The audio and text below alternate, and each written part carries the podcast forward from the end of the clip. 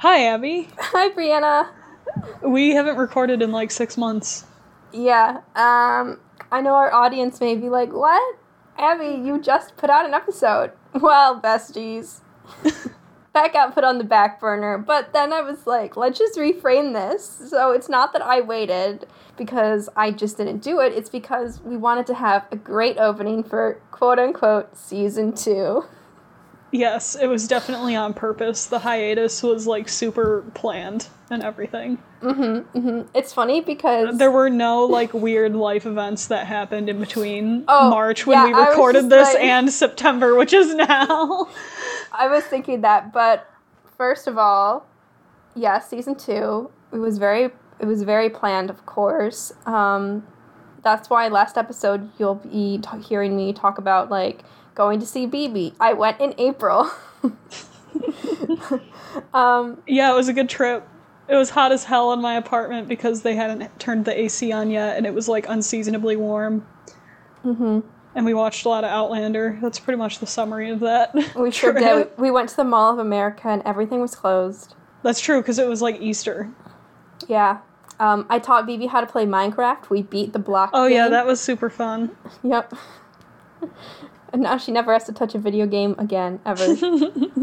yeah, some some life events have happened. Um, should we go chronologically? Sure. I feel like yours is is more exciting.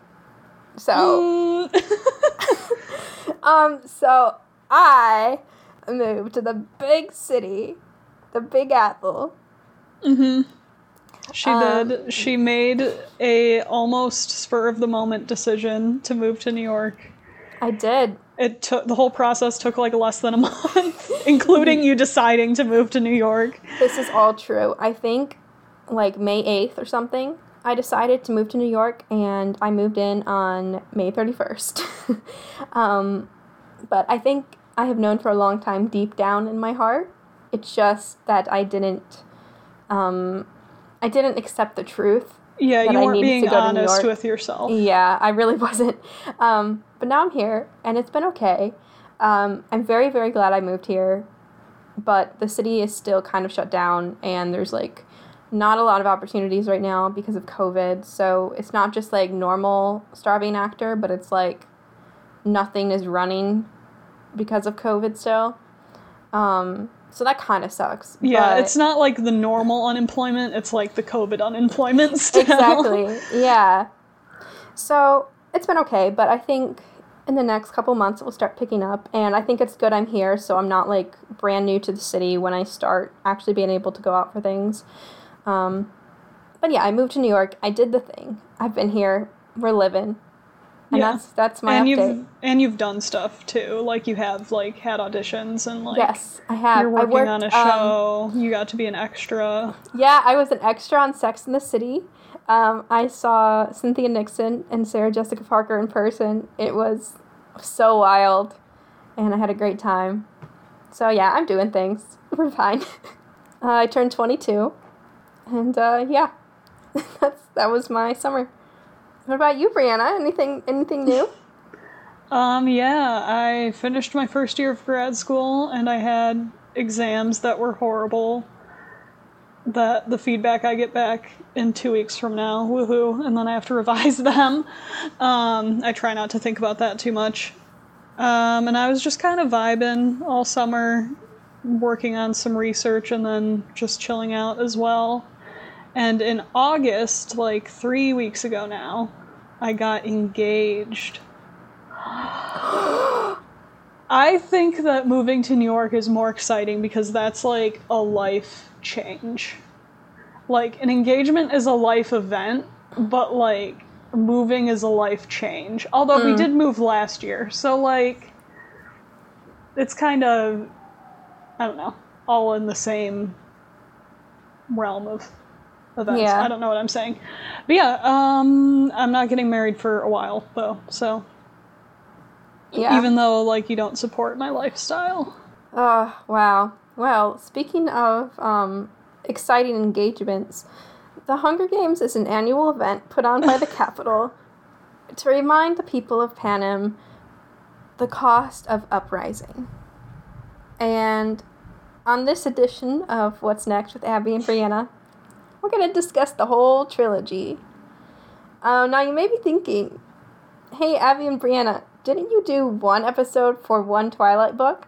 yeah, we did, but we're gonna. That's because Twilight is bad.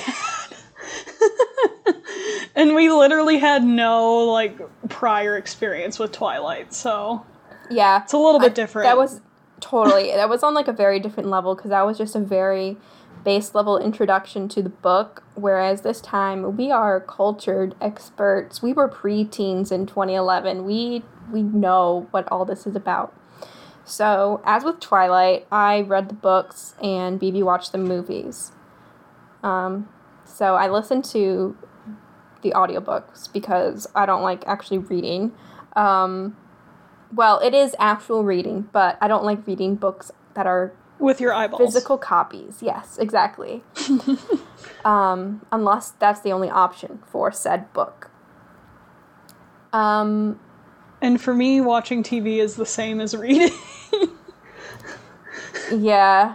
As a PhD student. I think it was in like a comedy I was watching recently. It might have been it might have been Hacks, but it might have been something else where like um I don't know what it was, but they were talking about like how far removed like media on TV is from you versus like staring at your phone all day, you know? So it's like how it's supposedly bad to look at your phone like too much but we've reached a point as a society that just like watching TV is basically like reading a book, and I'm like, that's me.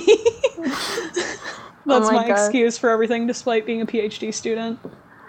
Yeah. Oopsies. That's okay. Hunger Games are classics. It really is research. Um, oh, do we want to talk about our like prior experience with? Yeah, that's a good idea. You can go first. Yeah, so I obviously I was a teen slash preteen when the first movie came out. Um, I saw the first movie like around the time it came out with one of my friends, and I can't remember if I read the book before or after that. I genuinely don't remember, but I read the first book and the second book, which is Catching Fire, and part of Mockingjay, but never finished reading Mockingjay. I don't even know if I got like halfway through it. And I had only ever seen the first movie up until now. So, like, watching Catching Fire and Mar- Mockingjay Part 1 and 2 was the first time that I had seen Totally. those movies. Even though, like, I knew what happened in Catching Fire, but I didn't remember it that well, so. Um, I believe I first read the book shortly before the movie came out because it was like really, really popular. So I, I got it from my local library and read it, and I really liked it. Um, but I think I mostly liked it because all my friends liked it. Yep, yep. That's why I was into it. That's like the only reason, and that's why I didn't finish Mockingjay because I just like or see any of the movies because I just like any of the other movies because I just like lost interest because it Yeah. was like really only something that I liked because of like my friends just like watching like Doctor Who or something. oh my god, yeah. I have this like really distinct memory of standing with my bestie at the time in dance class and um, talking about how we were gonna go see the Hunger Games movie, and we were standing there and we were like, "Oh my God, Peeta! I can't wait to see him on the big screen. He's so hot." yeah. Um, so, anyways, I was like super into it, and then um, I only read the first book. I saw Catching Fire when it came out in theaters with a different friend. And I swear I saw Mockingjay Part 1 in theaters, but I can't, like. I feel like I can picture myself sitting in the movie theater watching it, but it's so hazy that, like, I had no idea what really happened in that book other than they, like, travel and it gave me, like, a Star Wars vibe. I don't know. Um, so yeah, I read the first book, watched the first two movies, and maybe the third movie. Um, but I did have an extensive Hayfie phase, oh yeah, as we all did, I'm sure, or most of us. I guess it was maybe either a Finnick phase or a Hayfie phase. Yeah, you only get one or the other. Sorry, guys.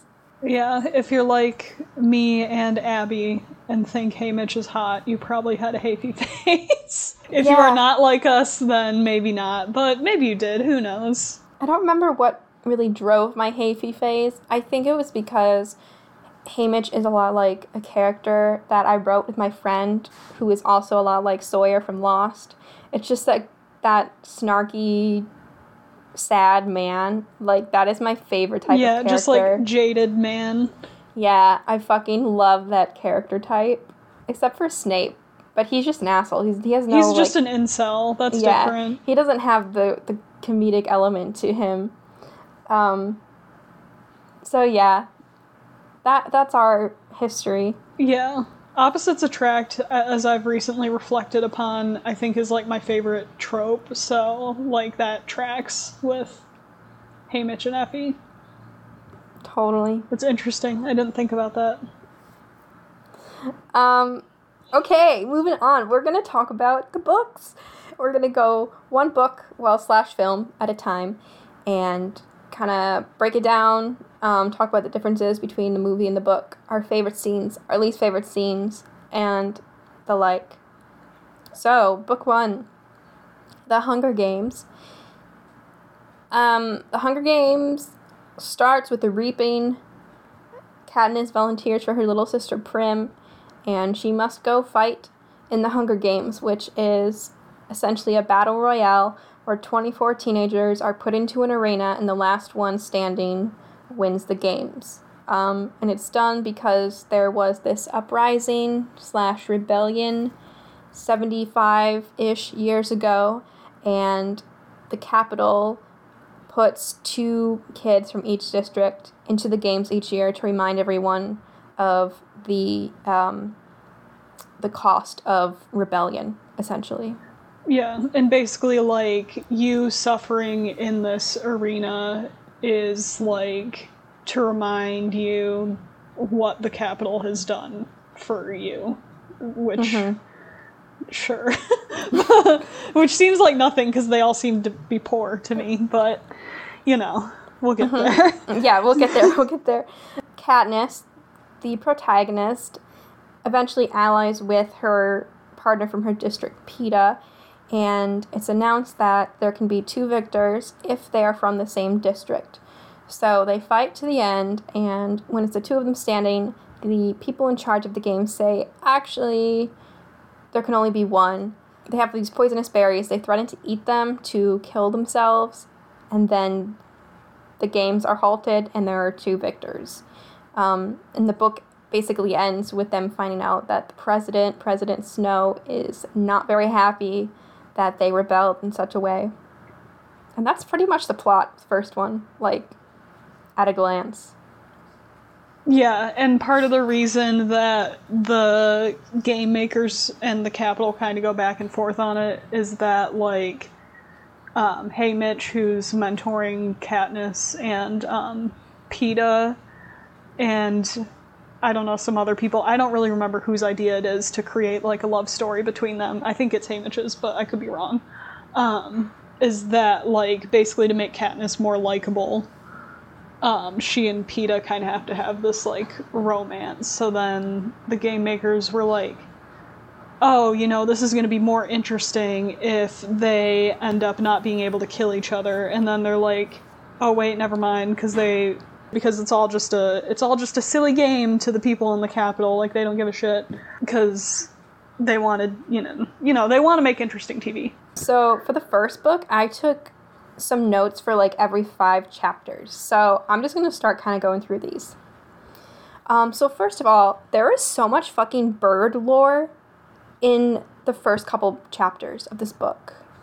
So we are told about the mutations. Jabberjays were genetically engineered and used as spies during the original uprising, and then the Jabberjays mated with female mockingbirds, and that's where mockingjays come from. But the next thing that like really got me, um, I told Baby about this because I couldn't wait. But on the train, um, Haymitch is drunk and he throws up, and Peeta takes him to clean him. Um, And once he gets like Haymitch into the shower and is like about to start undressing him, Peeta says to Katniss that he can handle it from there. And Katniss thinks, I'm a little grateful. I hardly want to strip Haymitch down and clean the vomit out of his chest hair. I'm pondering the reason why he insists on taking care of Haymitch, and all of a sudden I think it's because he's being kind. Ah, Wow. it kills me. Like, I don't feel, from what I remember from the movies, that they captured Peeta's kindness enough at all. There Yeah. are so many amazing moments where it's like he just does this because he's a nice person, and he is probably the only nice person in these books, period. Aside from like Prim, maybe. Yeah. So, seeing him in contrast to Katniss is so fascinating. Um, and this book is told in first person too. I know I had told you that, but I think it's important because it adds it adds some context, but also explains why there are plot holes, and it's because it's from Katniss's point of view. Um, another quote that I really like: "My mother always said." I eat as if I'd never see food again, and I said, I won't unless I bring it home. That shut her up. Oh. Yeah. Um, in Act One, there's so much of Katniss just like hating her mother and holding a grudge against her for not being there for her and Prim after her dad died, and for Katniss having to be the one to care for her. And I don't know, man, that hit me. I was like, oh, oh, Yeah, that's like not really present in the movie at all. Um like the focus is way more on like her protecting Prim. Like I didn't really detect any like I don't know, like weird feelings, not weird feelings, but like negative feelings toward her mom. Even though like I did like a part of it is like that she has to provide for the family. So like that part was clear, but not necessarily like the feelings toward her mom. Yeah, I think the biggest hint we get of it is, well, I, I can't remember now if it's fully in the movie, but when they're saying goodbye to Katniss before she gets on the train, she tells her mother, like, she has to stay strong, she can't disappear again, you have to be there for Prim. Um, that's because, like, her Oh. mother completely shut down after her dad died. And Yeah. so she, like, yeah, she just didn't provide for her kids at all during that time because she was grieving and she just shut Yeah. down. Does it say how her dad died? Yeah, in a mine accident. Oh, okay. That makes sense. That could be in the movie, and I just forgot. Um, okay, moving on a little bit. In the book, it's stated that as Katniss is starting to get into her costumes and everything for the parade, she makes a comment about how the new um, designers are always stuck with District 12 because no one wants Dis- District 12. But Cinna says, No, I asked for District 12. We are never told why. I mean, we can assume, I guess, that he wants some sort of uprising. He's maybe he's rooting for the underdog. I don't know, but we are not told. Um, so that particular comment was odd to me. I don't know if it was just so that we would trust Cinna and maybe be like, "Oh, he's not like other Capitol people. He's he's different." And then right after the parade, um, there's lines about how um, Katniss was like so successful because mostly because of the work Cinna did, and Effie has been able to get a lot of support from people at the Capitol. Why hasn't Effie gotten support from the Capitol before? Like, did it take a snazzy outfit to do it? Or, like, did she just not fucking try? I don't know. it doesn't make sense to me. I think it like probably just feeds into like somehow Katniss is the chosen one. Um but it doesn't really seem to come from anywhere except for the fact that she volunteered for her sister cuz that's what makes her like exceptional from I'm gonna previous tributes. Put I'm going to put a pin in that and we'll come back to that. yeah. when we get to like the themes um, i'm gonna write that exact thing down because Yeah, Woof. I, I know you. have I know you have thoughts say? on that. Yeah, um but I'm just saying from like a literary standpoint, like For sure. Another great quote that always sticks with me when I read the book that's not in the movie is um, Katniss's like servant while she's in this training center is um, a girl who's an Avox. I don't recall if she's shown in the movie at all, but basically what happened was two kids ran away from I believe District 12 and Gale and Katniss saw them like running through the woods. Um, and then they were like picked up by a hovercraft and taken by the Capitol. And now that girl is um, her servant, and she had her tongue cut out. And Katniss just stood there and didn't do anything to try and help her. So Katniss is wondering if the girl recognizes her. And the quote in the book is, "You don't forget the face of the person who was your last hope. I wonder if she'll enjoy watching me die." oh, And I loved that line, especially the Yeah. like the second part. I wonder if she'll enjoy watching me die. I was like, oh fuck. yeah. I think that is in the movie. That sounds familiar to me. Not like the line, obviously, because it's just her internal monologue, but like the scene. The girl, totally. Um, okay, you had mentioned before Peeta's like backstory, yada yada. Peeta's dad knew Katniss's mom, and he like loved her and wanted to marry her, but then she got together with Katniss's dad instead. Hmm. hmm So there you have it. Hmm. That's interesting. So we're in the actual games now. I want to know how the fuck does Katniss lay in a sleeping bag in a tree?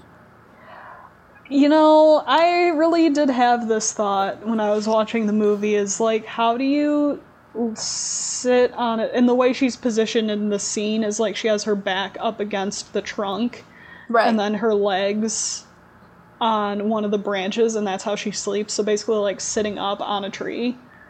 I have Mhm. absolutely no clue. I guess, like, the only thing is, like, when you are that exhausted, it doesn't really matter, but I don't know how she didn't fall out of the tree. she she straps herself against the tree. Oh, okay. Yeah, she has a like a belt thing. So she does strap herself to the tree.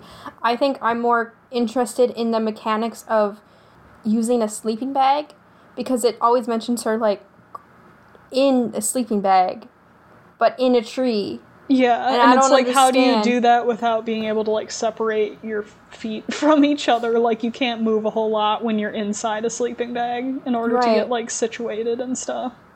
And then the other thing is later on Katniss shares her sleeping bag with Rue again in a tree. So there's not one but two people sleeping in a sleeping bag in a tree. You gotta do what you gotta do to stay safe, I guess. I guess so. I am curious to know if the bread gift is in the movie because I can't remember it, but I might just be forgetting. Is it a gift by? Are you talking about like a gift by somebody from the Capitol? Yeah, the sponsor gift after Rue dies. And it's bread. Mm-hmm. Um, I'm not sure. The only note I put down is that like people started riot. They show people rioting in District 11 after Rue is killed, and it looks like a mill is being burned down. I'm not what the pro- not. I don't remember what the profession is for District 11, but I'm assuming it's like it was a mill. So I'm assuming it's like grain Yeah, they have grain and orchards. yeah. So it would make sense that bread was mailed in, but I didn't make a note about that. Gotcha. Yeah, so after Katniss um, lays Rue to rest, she gets a delivery, and it's like a single piece of bread or like a roll from District 11. Um, and Katniss thinks this is a first, a gift to a tribute from a district not their own. Um, so District 11 sent that to Katniss to thank her. Or the bread was meant to be for Rue, but she died, so Haymitch saw that it was sent to Katniss instead. Katniss Yeah. isn't totally sure. another gift that Katniss gets is sleeping syrup, and she gives it to Peeta so that he falls asleep so she can go to the cornucopia for the feast. Um, my complaint here what the fuck is he gonna do to stop her? like, he's literally dying in a cave. Yeah. Just stand up and leave. I don't understand why she had to knock him out. I can see maybe it's just a plot device to show that like if she wants something, she has to give Haymitch what he wants from her. So she like kisses Peeta and has like a heart to heart with him before that, and then she gets sent the syrup. So I can see maybe it's for that, but like she already gets sent food like twice for that reason. So I don't really, I don't know. That just didn't make sense to me. I don't really know, man. Lastly, so this goes for all three books, but this is about the composition of the book itself. Um, I find it really interesting because Suzanne Collins follows a very, very strict three act structure. It's a three act, 27 chapter structure. And it's like, if you look up how to write a three act novel, how to outline a three act book, this is exactly what comes up. It's like the three act, 27 chapters, uh, nine act, nine chapters per act. Sure enough, all three books are exactly 27 chapters. They're even labeled part one, part two, part three. Um, And I just, I think that's so interesting. I don't know why, like, it's not that big of a deal, but also, like, how would you write something that structured? Don't know, man. Really makes you think. When you when you find out, let me know. Yeah, I will. Um, I'm. I mean, I can understand outlining like that, but actually Yeah. making it to like the finished publishable book like that. I mean, maybe that's where some of my gripes in later books come in. We'll get there. but I just wanted to mention yeah, that like and part of it is also probably just it being a young adult novel. I don't know. I that's mean, just my maybe, but there's, like, but plenty of also, other young there's adult plenty of that are- poorly written or non-structural young adult novels. So right. yeah, Like the structure of it just feels like something a 16 year old would write during NaNoWriMo. And like, I don't mean that as a bad thing, because I love 16 year olds who write during NaNoWriMo. That's me. But I was just very surprised that all three books were able to maintain that exact structure. yeah. What's your favorite scene from the first movie? Um, I mean, the first movie is pretty iconic. So even though, like, I think most people agree that it's not the objectively the best or most well-made movie in the franchise, um, it you know it's it's the Hunger Games. It's very iconic. Um.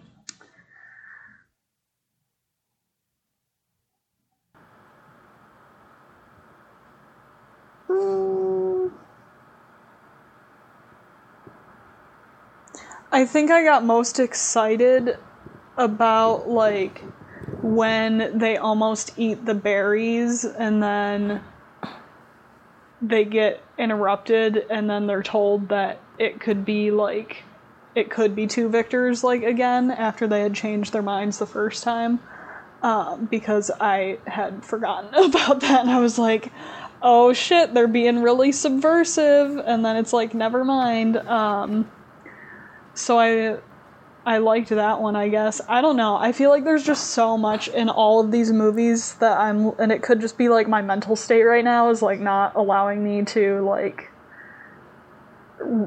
focus on anything more than like a general response to things, but um yeah, I mean honestly like I like the whole first movie because it's like all of the inciting stuff.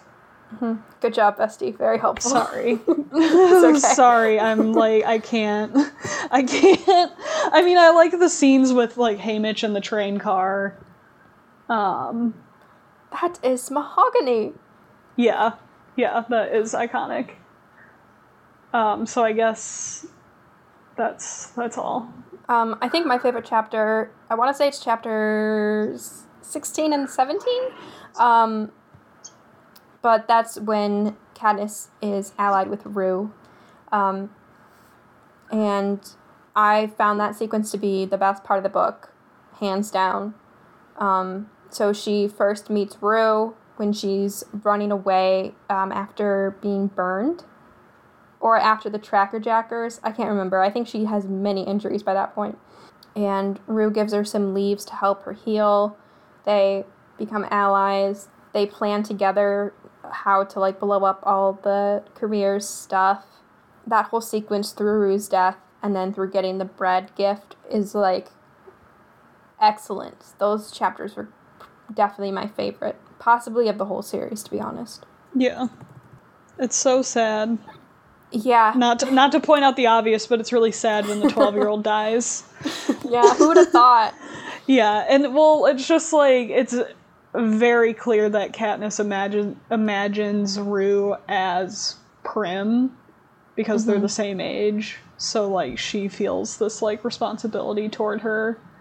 Um yeah, it's real sad. Um, what about your least favorite part? I it's not a least favorite, but the whole like beginning with the reaping is just like so unsettling and upsetting that I'm like and just like the camera work too is very shaky that I'm just like mm, but obviously like it's not from like a I don't think that was a good scene. It's more of like it's hard to watch. Mhm. Um, reading it, I hated the last like chapter of the book. I just wanted it to end. I sent Vivi a Snapchat. I was like listening to the book on two times speed just to get it over with faster because like they yeah, out of the you were arena. like, I don't need a denouement. yeah, I was no like, more "Fuck the denouements. Yeah. And maybe I'd feel differently if I hadn't seen the movie. Um, and like this was a new story, I needed to know how it ended. But I was just like, I don't care. And at a certain point, I felt like, mm, I'm gonna put a pin in that. I'm I'm gonna I'm putting a pin in that. We'll I hope you that remember later. that pin. We're I will. I'm- we're stacking some out. pins here. Okay, Yeah, good. we are.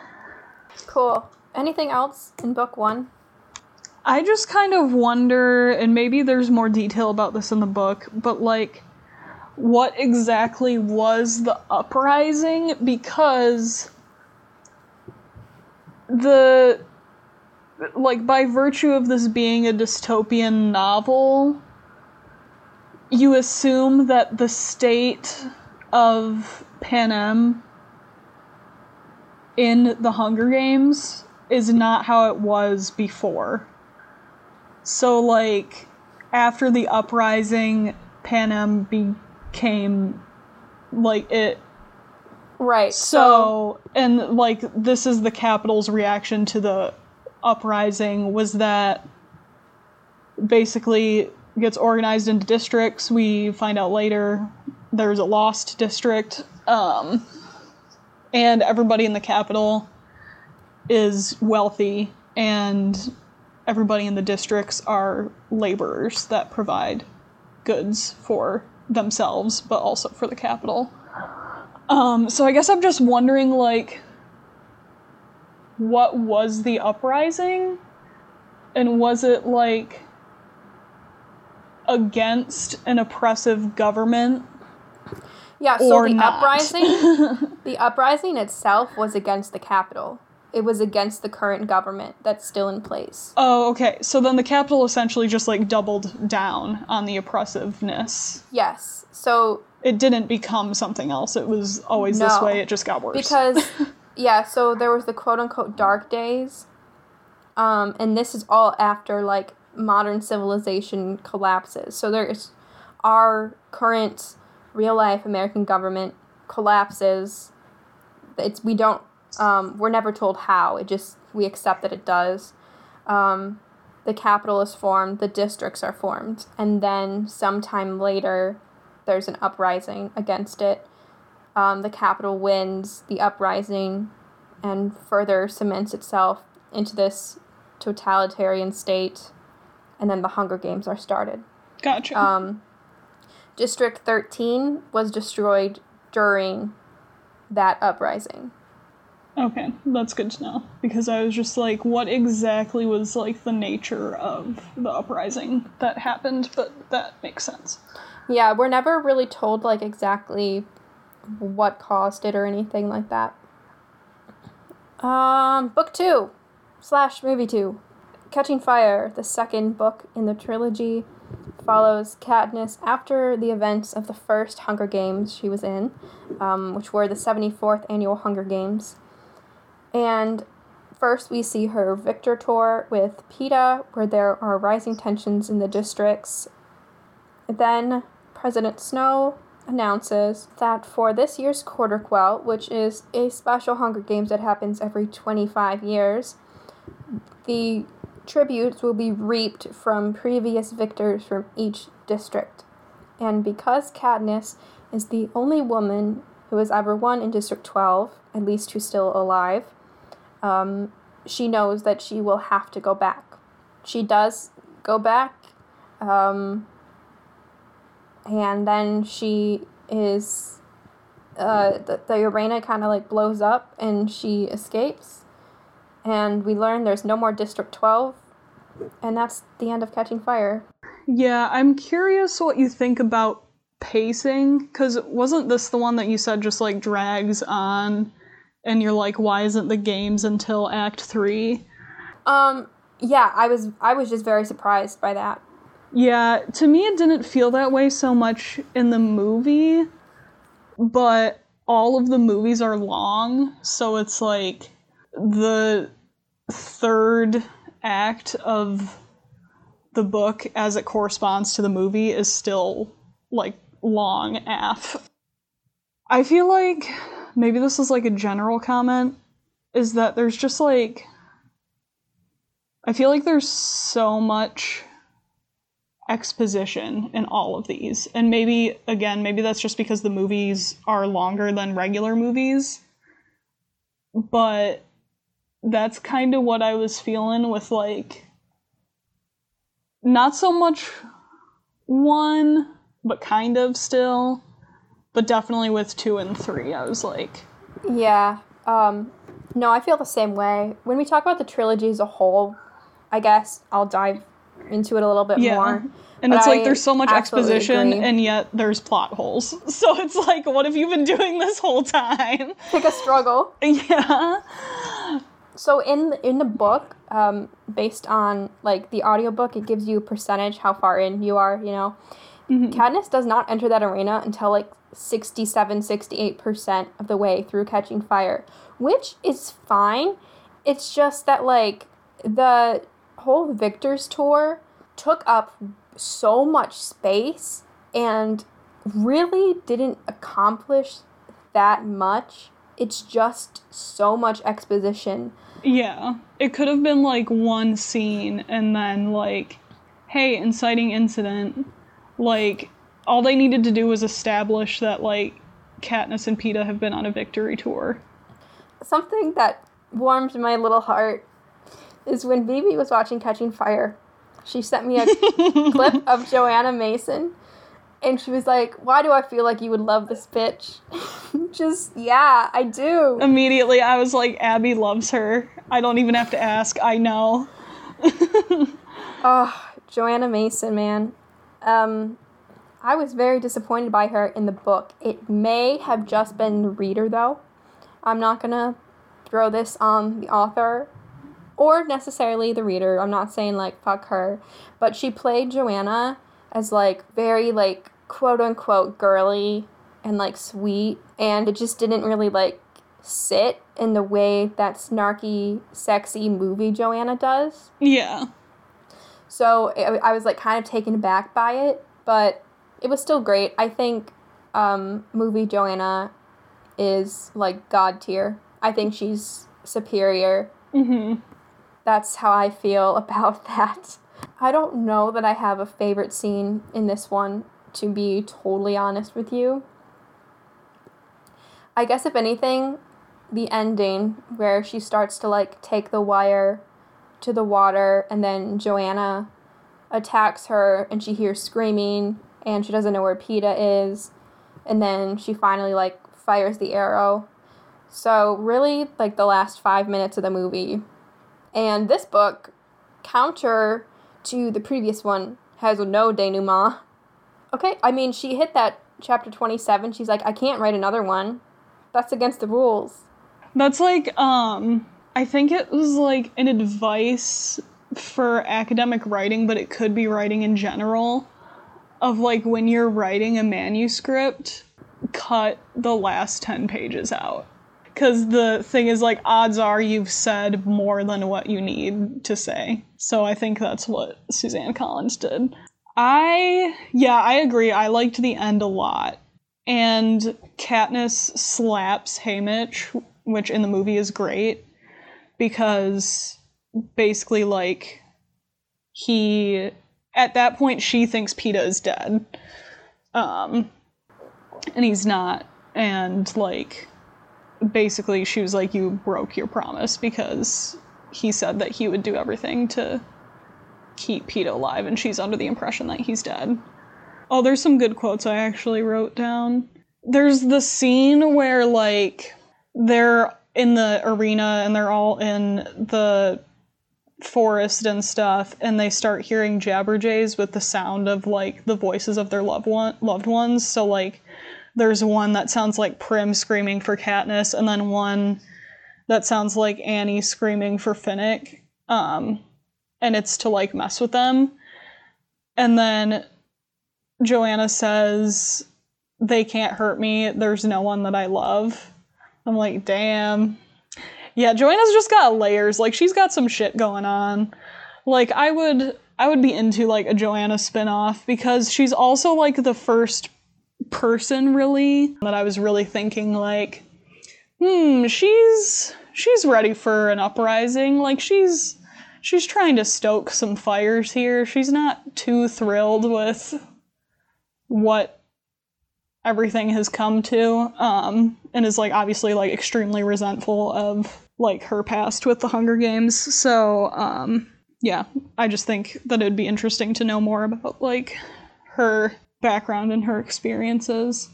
Yeah, what else? Even though I read this book before, like I couldn't totally remember everything, but the first time Plutarch shows up and he says that um like I want to make the games mean something, I was like the movie really had me because I was like oh, so he's he's trying to like get on Katniss's side and like stoke the fires of revolution, and then he's in the role of game maker, and I'm like, oh wait, no, maybe he's the bad guy, and at the end I'm like, oh okay, he's the good guy.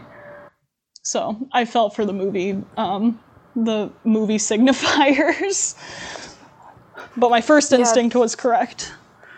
Did you have a least favorite moment? I, I, I don't like whipping scenes generally. I learned that from watching Outlander. so, totally. but again, that's like not. I think it's a bad scene. It's it's uncomfortable to watch. So that's really all I can come up with. I didn't like most of the Victor's tour. Yeah. One part I did love, I forgot to mention, is when Katniss goes to Haymitch's after she finds out that she has to go back to the games and um, she wants him to do everything he can to protect Peeta. She says to him, It should be you going back. You hate life anyway.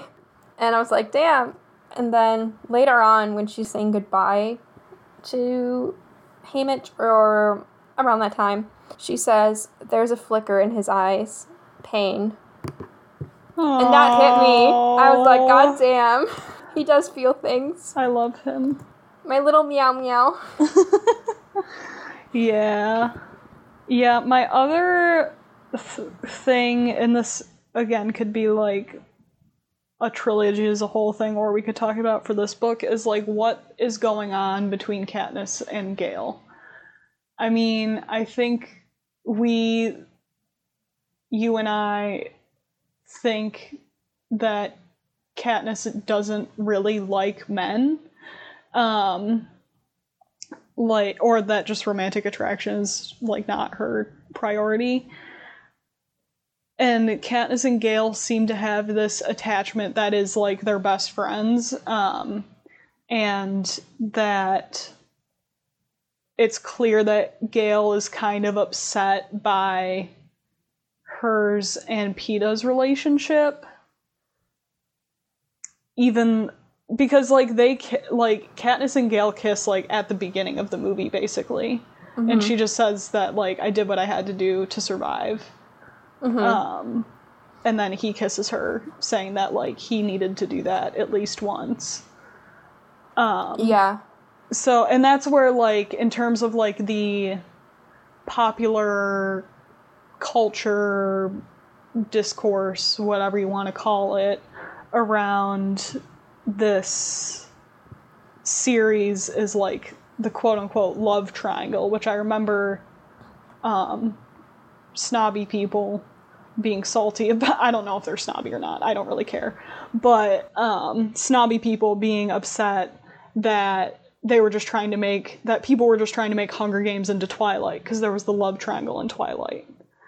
Um, I remember pe- people being upset that, like, they were trying, that people were disproportionately focusing on the love triangle when, like, that's as an adult, I can confidently say that's not the most important part of these books. Mm-hmm. So I was just wondering if you had any thoughts on that. So yeah, in the book they kiss as well. They only kiss the one time, but she and Peeta do not speak after, or like not much between them getting home and the victory tour. Like they just don't. Right, really like they're not actually in a relationship. Right. But because everyone thinks they are, she needs to have some sort of cover for her and Gale. So she refers to him, and the whole of Panem knows him as her cousin. So yeah, there there's that. But that I mean, I don't really have any other thoughts on like the actual romance itself or anything. Yeah, I kind of just feel like there's so many layers in these books and in these movies that like the whole Katniss and Gale thing, like other than reminding her of like her roots, so to speak, and like Gale is basically family to her and like takes care of her family when she's gone. Mhm. I'm kind of like, what what is the point? I guess that I guess it's just because I don't know if it's because it's not written and incorporated well enough into the whole storyline, or if it's because I personally am not that invested in like I don't buy that the the Gale thing is that big of a deal. Like the fact that he is like in love with her or whatever is like that big of a deal, or like that it causes that much conflict for her, but I could be wrong. Right. No, I don't think so. I think it's more so like he, because he is part of her life in a way that Peeta is not. Meaning, Pete is only affiliated with her because of the games in Katniss's mind. And Gale goes out and hunts, and Gale's the one who helps her feed her family. And Gale, you know, so she associates different kinds of survival with both of them. Yeah, and she has like more of like an organic relationship with Gale, I would say, whereas like she's attached to Peeta not just because he's a good person, and I would even say not necessarily because he's a good person, but because they're the only other person to each other that knows what the other person has been through. So like they're bonded by their trauma basically in a way that like obviously would not have happened had they not both been in the games. Totally. Um, anything else on Catching Fire?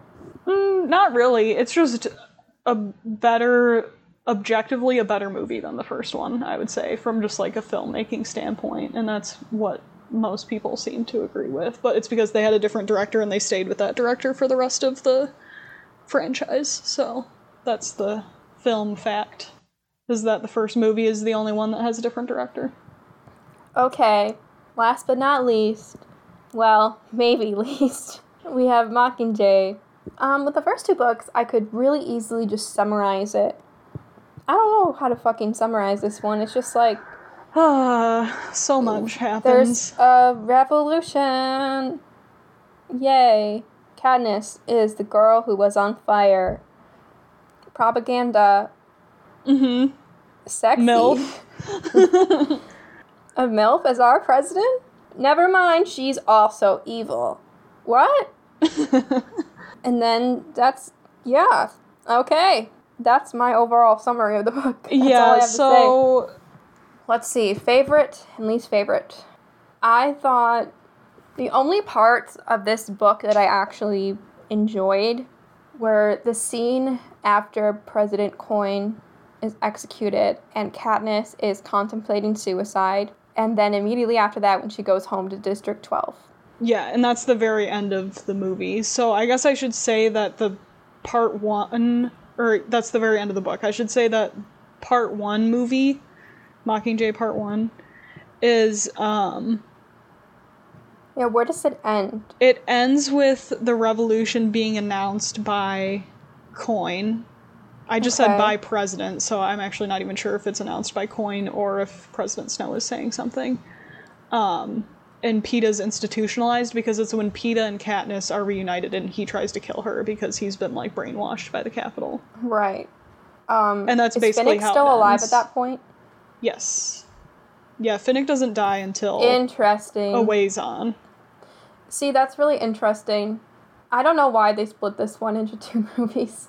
They really just wanted to stretch out all of that freaking I exposition. I like I I understand why it became trendy. I understand why Deathly Hallows did. I think it is absolutely justified. But the thing is, when I read Deathly Hallows for the first time, not remembering anything of the movies, I thought to myself, I bet this is where the first movie ends.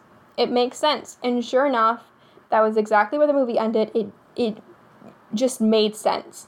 Whereas with Mockingjay, it all felt very one note to me. That's my main complaint about Mockingjay. I guess that's starting to get into stuff about the trilogy as a whole, if that's okay. Yeah, I mean, I remember just like, I think, like when you were saying that, like, you know, this shit is kind of boring. I'm like, you know, come to think of it, that's probably why I didn't finish the last book. Like, it could have been losing interest in it in general, but I think I just was like not hooked by Mockingjay, um, the book. I found like the part one movie interesting just from like an intellectual standpoint.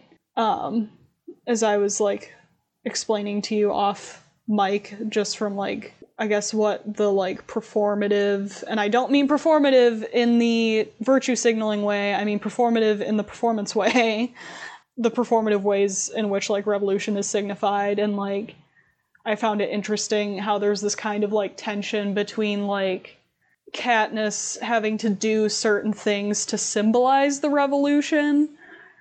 And some people thought, like Haymitch thought, that that stuff was kind of like superfluous or superficial, versus like Coin and Plutarch's like justification behind it. Um, like I thought those tensions were interesting, and that's only like in the first half. That's not so much in the second half. Um, that's like the main thing that had me like invested in the first part. The second part is also like fine, I guess. I didn't know this series was never spoiled for me, so I did not know how it ended. So I was like the ending was um you know exciting just because I didn't know what was going to happen, but then like I also don't like or understand part of the ending. So mm-hmm. While we're talking about the third book, I think this is a good place to kind of transition into the trilogy as a whole, since this is the framing of a trilogy. I told BB this when I was listening to the book and was getting frustrated, but in improv, there is a form called a Harold. And a Harold consists of three beats, and you do three scenes in each beat. In the third beat, you come back to the the scenes that you've already done twice, and you should never add anything new. You should wrap it up. This book did not follow that rule. Also, it's not a Harold. However, my problem is all of a sudden we have a ton of new characters. Um, we have all of a sudden, I'm not going to say retconning, but almost, because we had no indication really that this um, game maker from Catching Fire was on their side, and that doesn't really have all that much payoff in the long run. Aside from one important thing that is needed uh, to form a revolution, there's one condition of a revolution presented there, but we'll get back to that later when we talk about politics. I think most importantly, she spends no time back at the start of things. Like, it just does not feel very grounded to me. And I know this is just a trilogy, it's not a whole series, so there isn't as much time to flesh everything out. I'm gonna go back to uh, the reason Deathly Hallows works so well as the finale of the series is because it goes back and connects to everything that had come before. Mm-hmm. There is very little that's new. Um, I mean, we learn about the Deathly Hallows, but two of those objects had already been known by Harry, and the third, he knew that, like, he knew the person who owned it. It's not like all of a sudden these three random things showed up. We go back to Gringotts, which he saw in book one. We use the invisibility cloak, follow up on the Horcruxes that were large in book two and in book six. He goes to Godric's Hollow. It just everything comes together in a way that makes it feel like you are very grounded in this character and you can see the whole journey he's taken and you feel that journey with him and you know the emotional weight he's under because you are reliving all these things. Whereas with Mockingjay, it's really just like President Snow's gonna be mad, uh oh, over and over for like 200 pages. And I just don't buy it. There is way too much exposition and way too much telling. I think sometimes that can work in first person because the only thing that really matters is that character's perspective. So Katniss is scared, she tells the reader she's scared, therefore we know that sh- something scary is going on. But that only stands up for so long, and for a while I was willing to just go along with it and take it as like, you know, the given circumstances, kind of like set beside my yeah, disbelief. like take it as at face value and not really like question it. Exactly. But at a certain point, it was so repetitive and it felt lazy. So, one of my bigger questions is like, she keeps going off about how President Snow is mad. President Snow in the past, first of all, killed Johanna's whole family.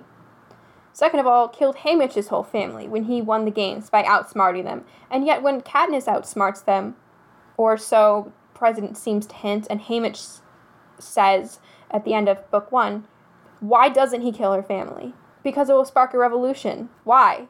Then kill the people who revolt. Why didn't Haymitch's family being killed spark a revolution? What makes him different?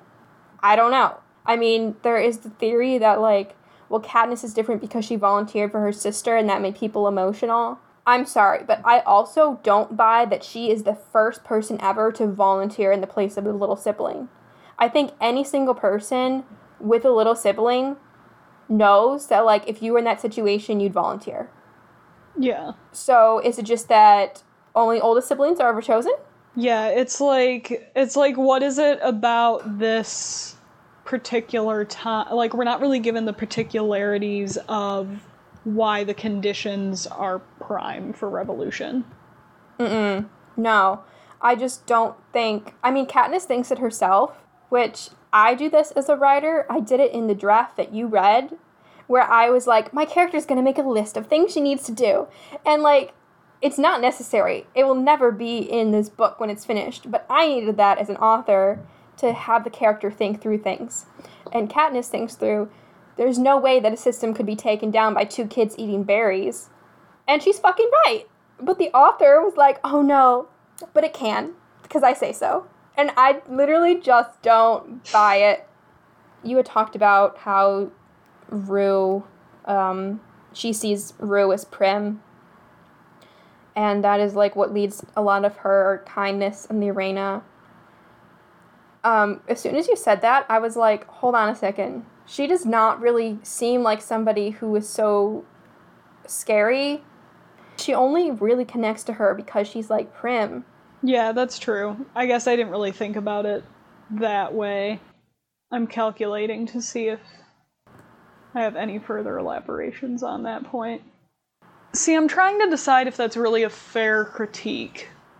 Because, like, she doesn't actively care about anyone else in the arena, but at least from the movie, it's pretty clear that she thinks the games are bullshit. That's more what is motivating her. Not so much like, I don't know, like, I don't know if she's as motivated by, like, oh shit, I don't want to have to kill people so much as I shouldn't be here in the first place because the games shouldn't exist in the first place. So, and then that leads her to realize, like, oh, this 12 year old Mm-hmm. shouldn't be here. Um, I don't know. I think I just had a different reading of that than you. See, I don't think she ever thinks about that until Rue is already dead, though. Because the quote, so like Peeta mentions not wanting to be a piece in their game, but the first time Katniss really sees it that way is after Rue dies, and she thinks, Rue's death has forced me to confront my own fury against the cruelty, the Yeah. injustice they inflict upon us. I want to do something right here, right now, to show them that every one of us is more than just a piece in their game. Yeah, that's true. I mean, I do think she she cares that like Rue died, but I I feel like Panem doesn't see it that way. Everyone sees it as like she did this for her little sister. Um, so that's why I don't understand why she seems like such a threat because somebody did something nice for their sister, Right. and especially when Haymitch is so fucked up because they just killed everyone and he knows. And the same thing with like every victor. Like, why is Katniss the exception? Yeah. I think like the justification for keeping her family alive is to use them as pawns later down the line to like control her behavior. But they don't really do that. Mm-mm. So yeah, so they would have to do that in order to like justify that unless unless um, this is the main question I have for you about Mockingjay. Okay. Do you think, and this is something that the book might not indicate because it's in first person, but do you think that at the end of, toward the end of Mockingjay, that the bombs dropped onto the Capitol citizens that were seeking refuge came from President Coin or President Snow? Oh, um, I believe it is stated that they are bombs that Gale and Beetee manufactured. Because Katniss in the book is heartbroken because she knows she can never see Gale in the same light, knowing that he had something to do with her sister's death. Okay, yeah, that was unclear in the movie. Like, the only thing that happened after that to sort of indicate that that was an issue was when she was staying, like, by herself in the, um, you know, the taken over Capitol or wherever it was that she was staying. Gale comes to visit her, and, like, she says something like, You never came to see me, and he was like, I wasn't sure if you wanted me to. Um, and it's clear that she's upset with him, but I'm just, I was confused about why that was. And then also, President Snow tried to manipulate Katniss into thinking that it was Coin who sent the bombs. Yeah, it is. and so it was. it is Coin. Coin's bombs. hmm So he was telling the truth. Okay. That was like the thing that I was just like confused about. Um, but it does make sense given that it turns out that Coin isn't good isn't quote unquote good either because she's just looking for like revenge and wants to reverse the hierarchy as opposed to making things just for everybody. So it would make sense that she would want to blow up the Capitol residence even though it's not entirely their fault. It's the system's fault. Um, that's where we get into the politics of it all. Wait, say that one more time. So, it makes. Are you saying it makes sense that Coin would want to blow them up to kill other people? Yes, because it makes sense that she would want to blow up the Capitol citizens that were trying to seek refuge, given that when she takes over, she wants another Hunger Games with the rich people in it. Whether or not that's retcon or not, um, that's No, what that- I wouldn't consider that to be retcon because we no, yeah. yeah, it's like we I know that she good. has some personal beef because like her whole family was killed. Like that's part of why she, like prior as part. I don't remember if it was part of the uprisings or like, it's part of her backstory that her family is dead, and she's just looking to reverse the hierarchy, and be the new president in charge. I have one last thing on the trilogy, and then we can get into like uh, a couple tropes and then politics time. What I was saying about combining the books. Here's my proposal to Miss Suzanne Collins. Instead of the victory tour, why don't they start the events of Mockingjay? Meaning, why doesn't she start these propaganda things and then she's called back into the games again? And like that's the way they pull her away from this organization. Because like in order to have a revolution, a group has to be organized and mobilized. Mhm. So what better way to unmobilize them than pulling her back into the Hunger Games? It's a good point. Um, that's that would just have my saved some soldiers' lives. that brings me to something else that kind of had me scratching my head during these books, which is why is it District 12 that has this whole uprising and like the quote unquote chosen one when District 11 is repeatedly shown and described as Katniss herself as being way worse off? Yeah, that's one of the things that didn't quite sit right with me as I was watching the movie because when you see scenes of people from District 11, there are more black people, and we don't really know mm-hmm. how race operates in the Hunger Games beyond appearance. It's colorblind, so to speak, but like like there's no specification on like how race operates in this society other than the way that we the way that you visually see it in the movie by casting.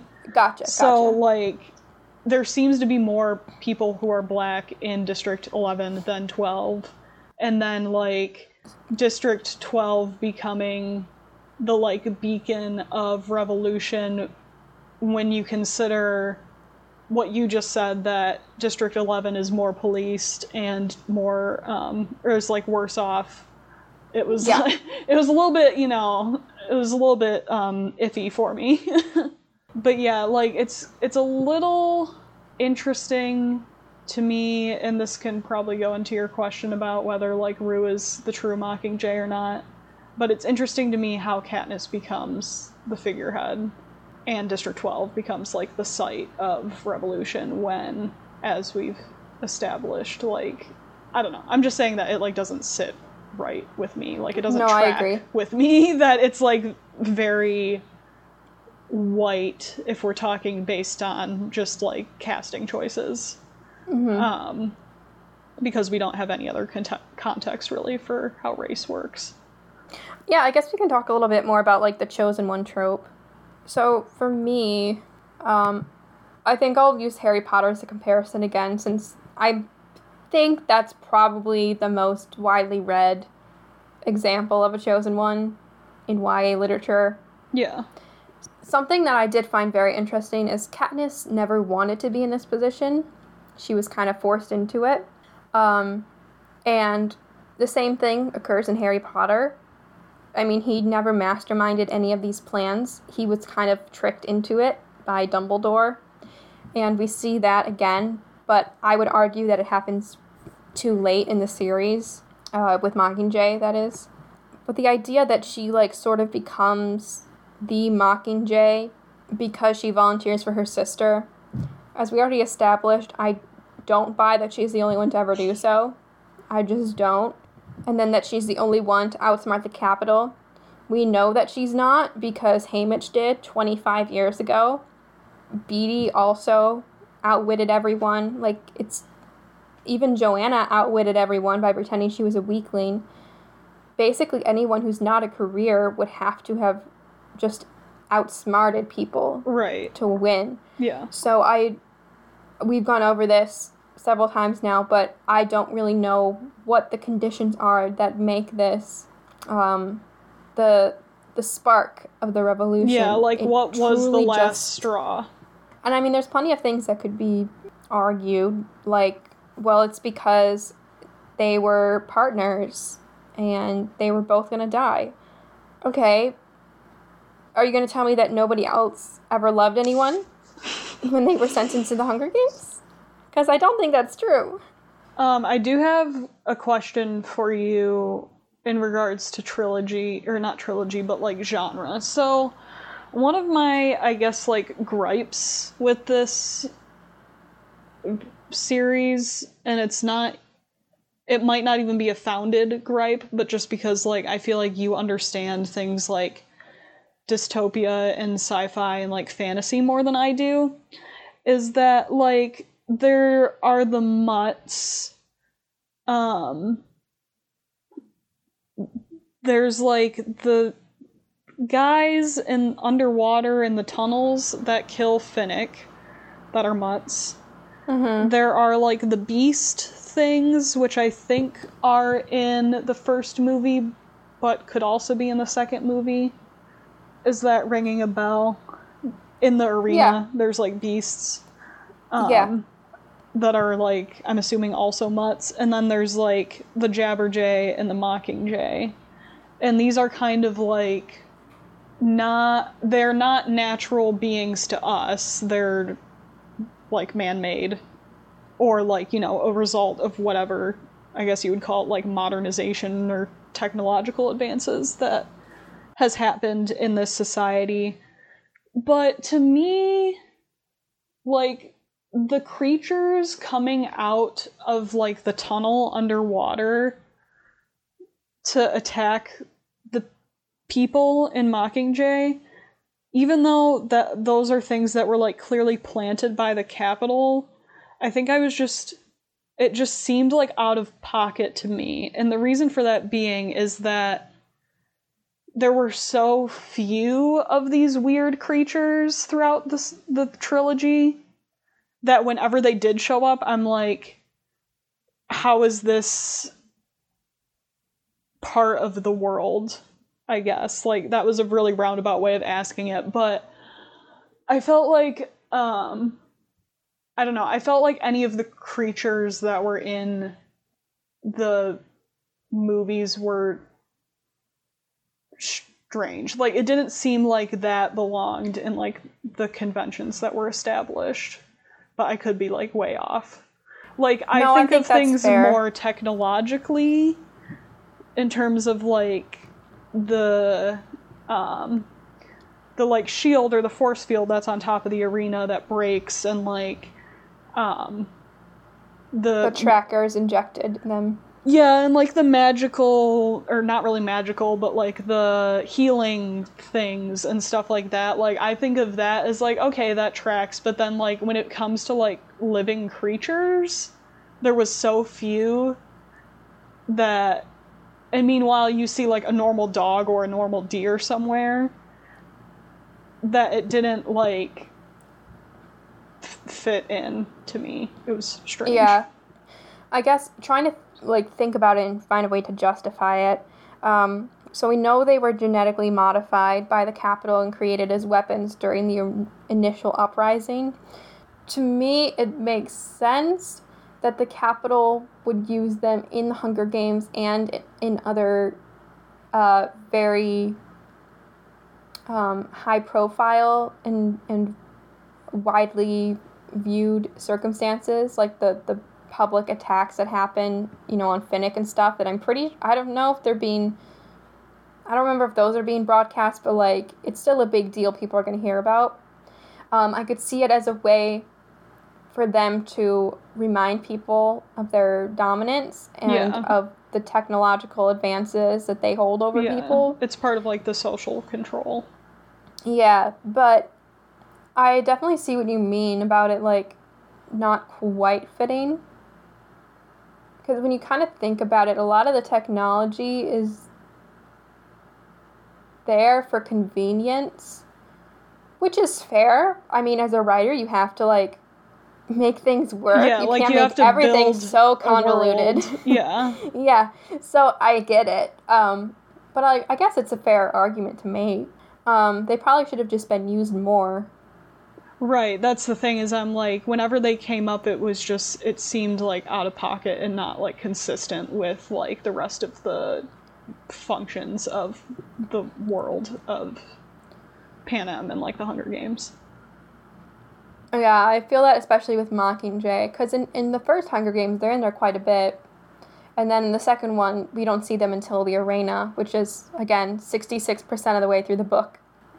And then my other question, I have another question for you that's not related to Revolution. Okay, so we already sort of talked about Haymitch and Effie, but I wanted to know from you is there anything else in the books that like indicates that they have like a flirtation going on or that No, like, ma'am. what the fuck? So where did that come from? So like why were we so like fixated on that as young people when you get like scraps? Because there's like in the movies they're together in scenes but they're not usually interacting with each other except for like just a couple of lines so we really took those like minuscule scraps and ran with them, and they became a whole thing. Like I know friend of the friend of the pod Sophia like ships them a lot too, um, and that was like a really big deal for her when they were out as well. Like when the movies were out. So I'm like, how did we, how did we take that and really just run with it? I honestly don't know. There's like one line in the first book about how um, Effie just thinks that Haymitch just has a few bad manners that can be corrected. Um, like things like that. And I'm like, wow, she really sees the good in people. Paddington Yeah. Bear would be so proud. Yeah, and I think it's like in um the first part of Mockingjay maybe. Yeah, because like Effie's not thrilled that she cannot do her hair and makeup in the underground District 13. Um which we can put a pin in that and talk about that when it comes to like aesthetics of revolution, but um like and Haymitch also has to get sober. And he says or she says something like i like you better when you're sober and he says i like you better without all that makeup. I think it's reversed. I think he initiates the exchange. Um, but there's like that and then there's like the scenes with them in the train car in the first movie there's not a whole lot between them in the second movie that i can remember off the top of my head but I'm just kind of like, wow, we really took those scraps and ran with it. I mean, like Woody Harrelson and Elizabeth Banks, for like the little that they have actually interacting with each other, like they do have really good chemistry. So obviously that must have just been it. that it was like, Yeah. okay, we'll take these people. Um, like I said, like I like the opposites attract trope, so that's probably like part of the appeal for me. And they and they kiss in the last They do. They really gave us that. It's- again, it's like a split second, but it's like it's very tender and it's very sweet. And the confusing part about it though is like the, it it they're acting as if they're not going to see each other again, and I'm like, why is that? Because everything's fine now. Like they're supposed to be hypothetically like equal citizens. So it seemed like when Haymitch was saying like goodbye to her, it was like it seemed like it was like permanent. But I don't know. On to Vive la Revolution. I mean, I have like some notes, but I think you should start. But also, your perspective slash your um, definition of revolution, uh, or like what it means to discuss it in this context, is different than mine. So we should both explain like what we mean by like revolution and i know you said performative you should like explain what you mean by that you can go first just uh, tell us what you mean by performative and then i'll tell you um, what i mean too Yeah, so performative means a lot of things, um, and it also doesn't mean things. So, performative can be considered an act of like self fashioning. Like, the most commonly given explanation is gender because Judith Butler um, coined that performativity. um, is that we receive signifiers of gender, whether that be like how you're expected to dress if you're a certain gender, um, or behave, or the types of relationships you're supposed to have, and all that. And you internalize those signals from society, and then you start making choices that align with or don't align with those like symbols or like you know choices um, which is a version of being performative it's referred to as performativity or keeping with the self fashioning performative is to give an example from like the hunger games is the mockingjay as a symbol, like the pin that Katniss wears, and then later on she has the dress. That is um, a performative move in that she's signifying resistance. I think that's where I'm going to leave that for now. But then if you think of performance, performance is or can be considered a like speech or action that brings something forth or that has social consequences. So when it's, you know, it's fashionable now to say performative activism, and when people say that, they really mean like usually I believe they really mean like virtue signaling. So like appearing to support a certain cause so that you get recognition and social capital or like, you know, validation or whatever versus doing things that actually impact a certain cause. Something can be performative and create social change. Because if you think of performative and performance, that those are actions that have social consequences, basically. So hopefully that was clear. I'm not used to speaking these things in words, only writing them. No, you're good. I just wanted to make sure that performative wasn't like, oh, performative activism. That's what Katniss is, or something yeah, like that. No, no, no, no. Um, which is why I found Mockingjay Part One particularly interesting, um, because of the things she's being told to do are symbols and are things that seem like kind of like shitty honestly. Like um i think there's like one point where like a bunch of people blow up or something and she's immediately told to like make a statement about it. And you can tell that she feels uncomfortable with that however her being the mockingjay and her making a statement about it is necessary for the change to happen because she needs to mobilize people. And um, those, like, her utterances, like her speech regarding that incident is a performance. Um, but it actually has consequences because it's getting people riled up in places where she would not otherwise be able to reach them. Um, so that's like kind of a simple ish explanation of it. And um, so that's what I'm interested in.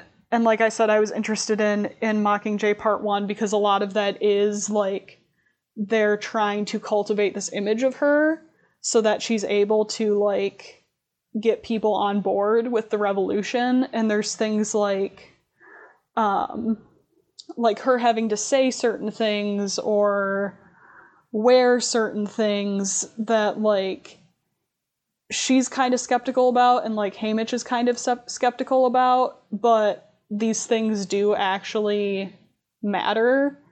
Um and I'm trying to come up with like a more specific example I mean, what you said about like the bombing and her making a statement. Yeah, that's then... probably like a sufficient example. Um, totally. And then, so what did you think of when um, she had to record the first propaganda videos and she was given this like scripted thing and then it was shitty, so Haymitch told her to just like go let her be herself. How would you fit that into this like deconstruction? Um it's kind of complicated because in theory the sim like her being used as a symbol she should know the ins and outs of what is going on and she doesn't seem to know so this kind of goes back to the chosen one thing of like they think there is something special about her and that's why they chose her. And there's this kind of like weird thing of like these adults who are more aware of this oppression and have been planning this for a long time. Like the people in district 13 have been cooking this up for a while. There's something a little strange about them grafting that onto her but i think it's because she has that like public appeal that she can get away with not necessarily being like an informed speaker if that makes sense. Like she there's this kind of like aura around her that like she doesn't have to do what we suggest because the people like her and that is more important to us. Um which we know is dangerous because that can lead to like cults of personality um the other things I found interesting in terms of like the self fashioning, like going back to um like the fact that the people in District 13 all wear the same clothes. It's like a uniform.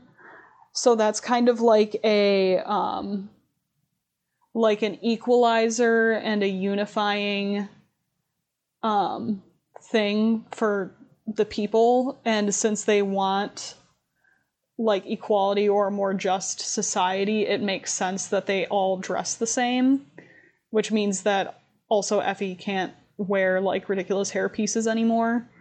Um, so there's that, and then what's interesting, and I should go back and like see why this exactly happens, but Haymitch has to get sober, and I don't quite remember if they give a reason for that or if they just needed an excuse for him to be away for a while or not. But at some point during Mockingjay, he comes back and he's sober. And um, what I've been like researching about the Young Lords, which were the Puerto Rican Revolutionary Nationalist group in the 19 t- 1960s and 70s, the members were expected to be clean like I think they could drink and smoke maybe if they weren't like participating in a particular activity or in a meeting, but they were expected to not use drugs. So I just thought that was like um, interesting as well. That there's this almost like a purity that's expected of you if you're going to be part of like a revolutionary movement and then you can you can also think about Cinna and the way that he um uses like Katniss's clothes to help cultivate like her image as the Mockingjay and he gets punished for it.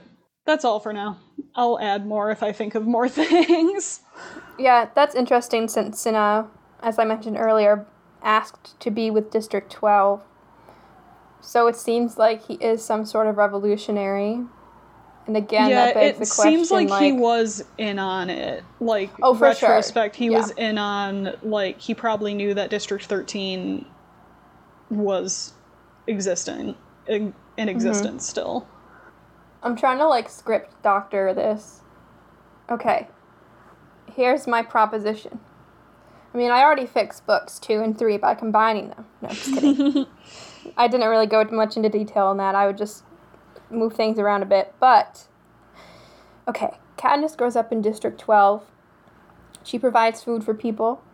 What if one of these people was Haymitch because he refuses to take food from the Capitol? And so she, like, brings food to this old man who's, like, maybe. Well, her mom knew the girl who went in with Haymitch, so it makes sense that her mother knew Haymitch at some point. Or Haymitch was friends with Katniss's dad. When Katniss's dad died, Katniss took his place and brought food to Haymitch. So, either way, she connects with Haymitch. She becomes a revolutionary. Haymitch sees to it because he has draws the Capitol that Prim's name is drawn so that Katniss can volunteer.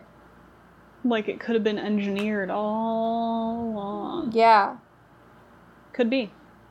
And I know that like also gives Katniss power which in the first book like I I genuinely feel like the first book could have been like rewritten as a horror book. Like it's terrifying. um Yeah. but it does not have that tone to it really. Maybe because it's a YA, but there's some very gruesome YA stuff out there.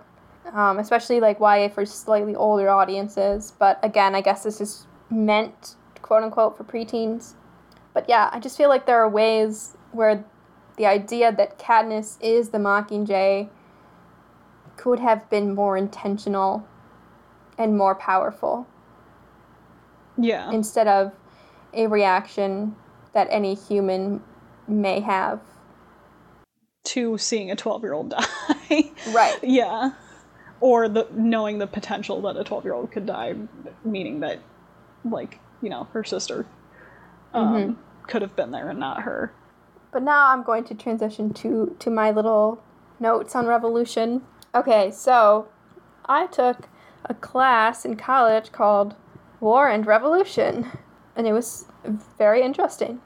When looking at um, revolution through like an academic lens and, and I guess like deconstructing them, there are two main approaches that scholars take, and they do overlap, but most people uh, depending on kind of their focus, have one of these viewpoints. So there's like the cultural element of revolution and the structural element of revolution.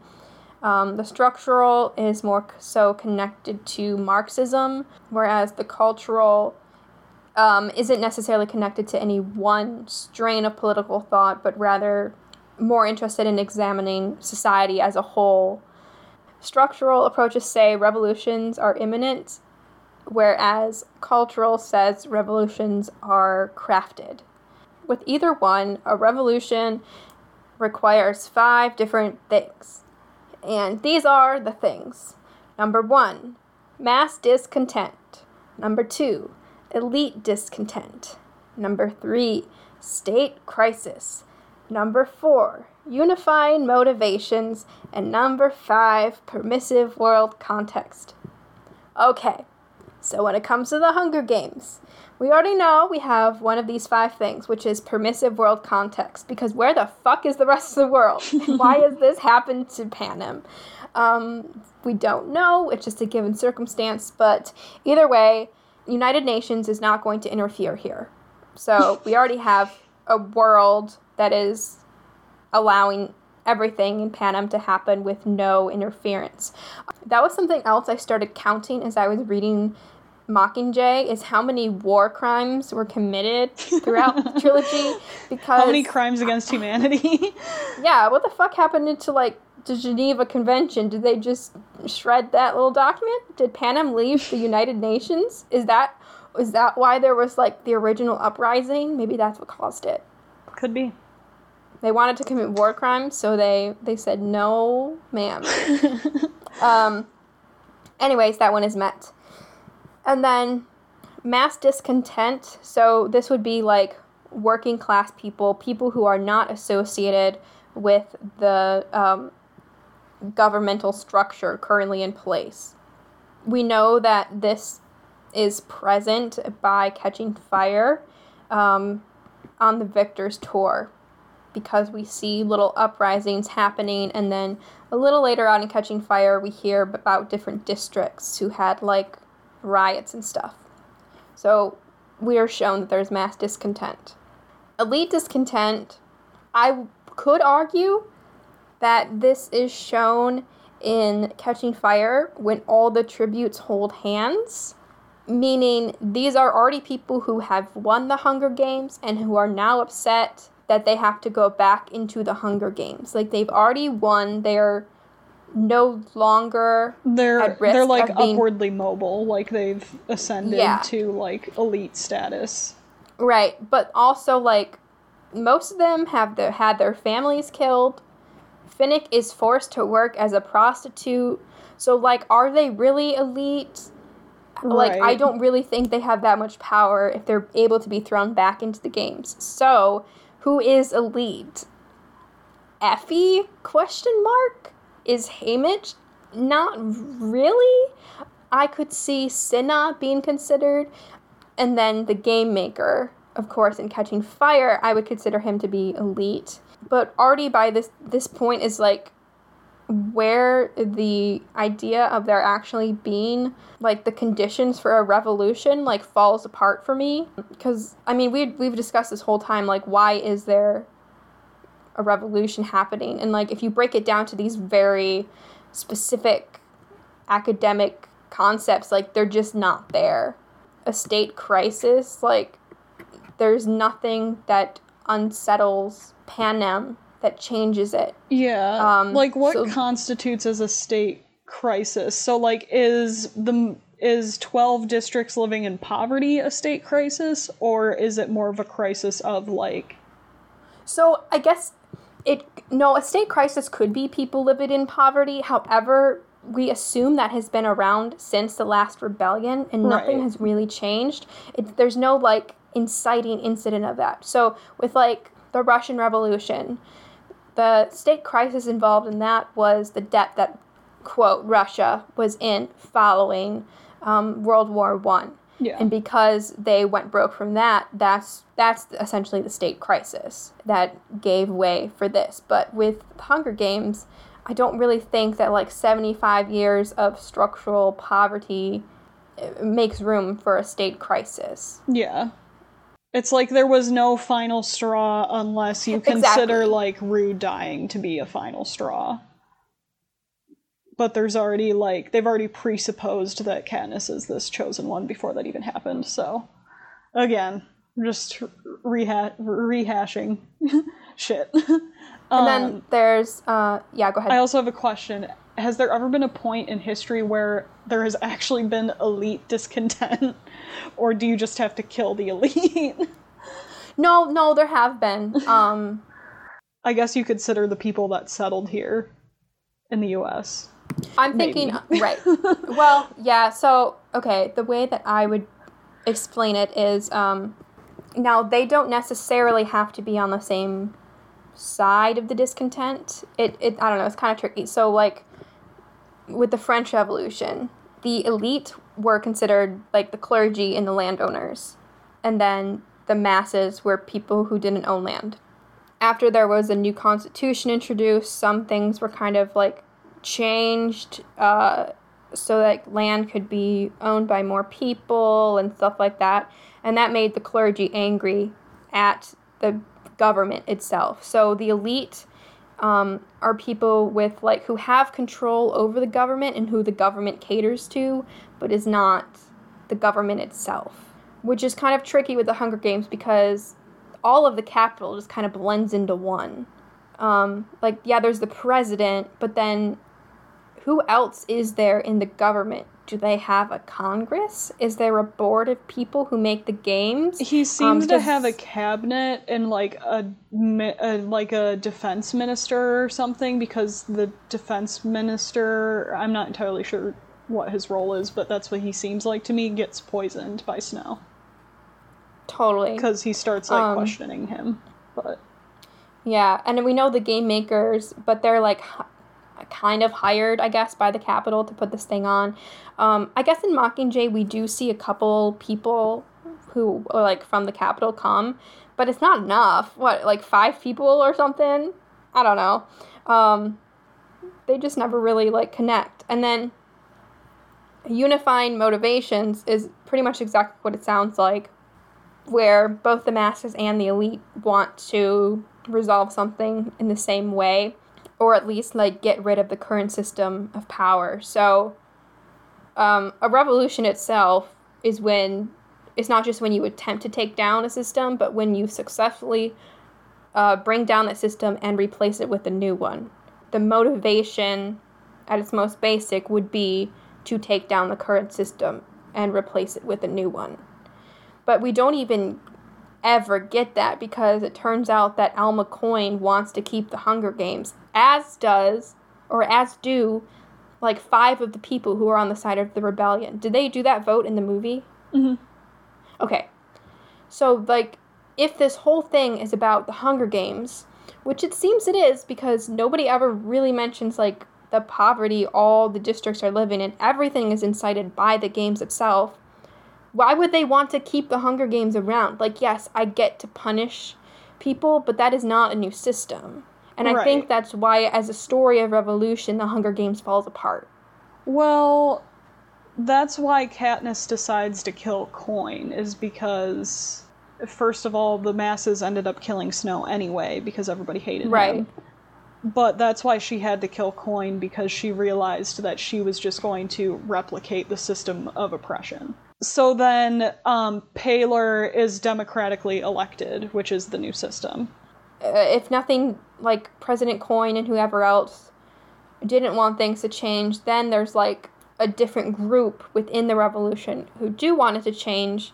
But as far as we see, that's like Katniss and um, the other people who voted no, Yeah. plus whoever I guess follows Katniss, which I mean I guess is part of why revolutions are complicated because if you look at like the even the French Revolution, one of my favorite things about that I learned about the French Revolution was there was a document written called um, a Declaration of Rights of Man, and it basically just lists like all these um, God given rights that men have just by being born. You have these rights, and that it's not up to the the government to give them to you. And then this woman, Olympe de Gouges, wrote her own version of the document and called it the Declaration of Rights of Women.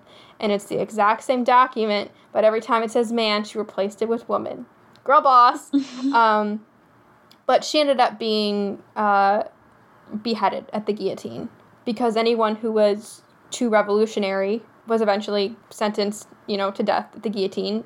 But uh, Mockingjay is not long enough for President Coin to have established herself as a new regime that then must be overthrown a second time. yeah. Like Mockingjay just doesn't do that. There's just kind of like, okay, Katniss, here's the plan. Oh my God, turns out she's evil, and then Katniss kills her. Like I just don't feel like it's fleshed out enough to justify there being, um, like we just don't see enough. It's all just told to us, and we just accept it. Yeah, I think um, the way I read it is that Coin was taking advantage of people um, that were genuinely wanting a new system and not just to like get revenge on the elites um, and to put the like reverse the hierarchy and um, like punish the elites even though like I don't know enough details about Pan Panem, but I don't think it's really the elite individual elite's fault, but like the system of government that um, just you know maintains the the Capitol citizens on top and then the district citizens on the bottom. So I think um, if if you want to use like performative activism in the way that like people think it means, which is like virtue signaling, um, that would be coin because she's she's using the language of a people's movement, a people's uprising, and like spreading this like or like raising consciousness about how bad the Capitol is, but really she just wants the power herself. So I think like I read it as she was taking advantage of all of the revolutionaries and some of some of them bought into it and others did not and Katniss obviously realized that that's what she was doing and, and that that was wrong um, and that wasn't going to be a true revolution I don't know. Maybe I just don't. Maybe I just don't like that as a a plot device. Like the leader of this like revolution, who we don't meet until the final chapter of the trilogy, uh, actually doesn't want it after all, or like or maybe she doesn't understand what it means like maybe she doesn't actually um like get what justice means like I guess so, but then in that case, like, doesn't does anyone? Is like Katniss the only one plus the few people who voted for her, or like what do the people think the actual revolution is? Do they just think it's the Capitol? And in that case, like, what do they think is going to replace it? And two, more importantly, if the games aren't a factor for them, then what is the revolution about? Yeah, I mean, I think they assume that under a democratically elected leader, who we know is Commander Commander Paylor, um, I think they assume that the Hunger Games will cease to exist and that um, they won't be expected to um, like produce goods for the Capitol in the way that they have like that they are not going to be like kept in poverty. Um, but like as you said like we don't get enough of like details about what that looks like other than they don't want like a totalitarian regime anymore um, and they don't want the hunger games anymore but like there's not really details about like what their material and like everyday lives will look like after yeah, that. I mean, a lot of times there's not with the revolution, Right. so like that's that's fair, Yeah. I guess. It's just like as a reader and from I've this story from Katniss's point of view, and then like trying to see this like as a story about revolution. I don't know. I feel like there's just something missing for me. It could be a me problem, and that's okay. I have a lot of those, and I accept that. Mm, there was part of me that was like, this is lazy writing to make Coin the bad guy, but then there was another part of me that was like, wait, this is actually kind of smart because this is what happens in real life. For sure. No, I I agree with that. Yeah. It's it's so hard cuz on one hand I'm like this is not a good story about revolution because it's incomplete, but on the other hand like most revolutions are exactly like you said. And so it yeah, makes I sense that think coin of is like revolution, like just based on like my education and like you know what I'm learning as like a process and not like a finished product. So I think I've been thinking like when we've been talking about this, I've been thinking of it as like a process or like almost a verb, whereas you've been thinking of it as like what is the end goal? And you're right that the end goal is never articulated in like a utopian sense. So I'm wondering, like, since I don't know dystopia super well as a genre, is the victory in dystopia, is the happy ending in dystopia for it to be a utopia? Or, I don't know. I haven't read enough dystopia to say yeah. either. You know, there's people that do a bunch of theorizing about utopia and like and it's related to performance and like what um like you can rehearse a revolution essentially by acting in a certain way. Um like so for example if you don't have rights like if you don't have equal rights or you like grew up poor or something and you start fashioning yourself as someone who dresses super well that's like a almost like a performance of utopia of like this is what your ideal life would be um, even if that's not what like the actual reality is. So like the ideal life and the ideal end result of the revolution are like not articulated well and they don't spend enough time getting to the part where like their afterlife in the new regime the new regime or the new system of government is like um like actualized i guess. So really it's a question if it's like a flaw in the writing from like a literary standpoint or if like or if nobody really knows what revolution is Okay, moving on from politics, I have a fun discussion question for us. Much like our Scream episode, we talked about ourselves as a final girl. How do you think we would play in the Hunger Games? I think first we should answer for each other and then answer for ourselves. So like what we think the other person would do. Um, and then we'll we'll explain our side of the story and how we perceive ourselves. I know you don't really like to be perceived though, but like I'll be gentle. yeah, I hate being perceived. Um, but then I also like ask people to perceive me because I don't trust how I perceive myself. so, um, okay, I think Abby would be quick on her feet, not physically, but mentally for sure. Like, Abby is pretty good at like quick decision making. Um, I think it'd be hard for her to form alliances because she is not one to go along with a bad plan. And the chances that somebody has a bad plan eh, are pretty high. Like, there's too many, like, there's a lot of planning involved, and when plans involve other people, that just, like, does not bode well for her. But then again, that means that she could be like a very good leader of, a, of, a, of an alliance. Um, should I guess like how long you would make it? I think Abby would escape like the first several days where like the first like 50% of people die. I think given that there's like 24 people in the Hunger Games, you could probably make it to like top 8. Wow. I think Brianna would not have a good time during training. So I think that you would try to learn um, like the survival skills way more than combat.